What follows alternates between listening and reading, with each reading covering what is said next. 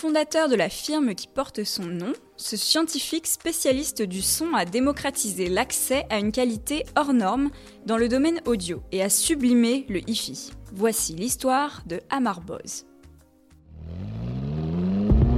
Louis Vuitton, Dior, Chanel, Cartier, Prada. 82 000. J'imagine qu'il faut des centaines d'heures de travail. J'ai 86 000, je vous remercie.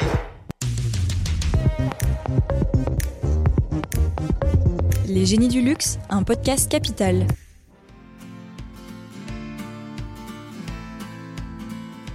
Certains l'appelaient le Steve Jobs du monde du son.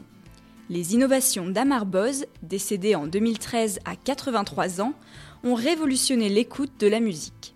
hi de salon, équipement de salle de concert, casque audio, sonorisation de voitures comme les Audi, Cadillac ou Nissan Renault, cet Américain d'origine indienne a ouvert de nouveaux horizons aux mélomanes.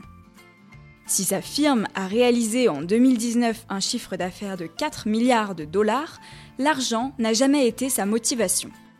Scientifique dans l'âme, Bose s'est contenté du titre de directeur technique de sa firme, menant de coûteuses recherches à long terme qui l'auraient conduit à être viré dans toute société cotée en bourse. Il a aussi enseigné 45 ans au MIT, le Massachusetts Institute of Technology. Né à Philadelphie, d'un père ayant fui l'Inde après avoir été emprisonné pour ses convictions indépendantistes et d'une mère américaine, Bose a manifesté très tôt un goût pour la musique classique et un don pour réparer les postes de radio de ses voisins, moyennant finance. Il a intégré de justesse le MIT, y a suivi les cours de Norbert Wiener, le père de la cybernétique, et en est sorti avec un doctorat en ingénierie électrique. Pour fêter son diplôme, il s'acheta une chaîne de luxe dont la qualité audio le déçut. Il a alors entrepris des recherches sur l'acoustique et déposé des brevets avant de créer son entreprise. Sa première enceinte intègre le fait que 80% du son émis rebondit contre les murs. Pourtant, elle n'a aucun succès à cause d'un marketing déficient. En 1968, Bose sort l'enceinte 901, conçue pour reproduire à la maison les sensations d'un concert. Elle génère d'énormes bénéfices immédiatement réinvestis dans la recherche et le développement. Puis suivent alors diverses inventions, notamment l'enceinte Bose 301, longtemps l'enceinte la plus vendue dans le monde, et les systèmes audio adaptés à chaque modèle de voiture mais également l'Acoustimus, des enceintes en forme de cubes minuscules qui domineront le marché du home cinéma.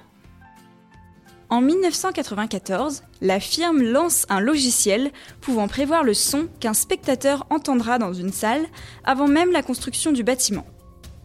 Il sera utilisé sur des milliers de sites, dont la basilique Saint-Pierre de Rome et la grande mosquée de la Mecque. Puis, Dès 2004, Bose devient la référence sur le segment des enceintes pour iPod.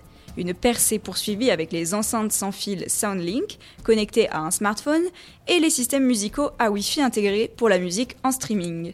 Tous ces produits, commercialisés à un tarif élevé mais pas hors de prix, ont démocratisé l'accès à la qualité dans le domaine audio.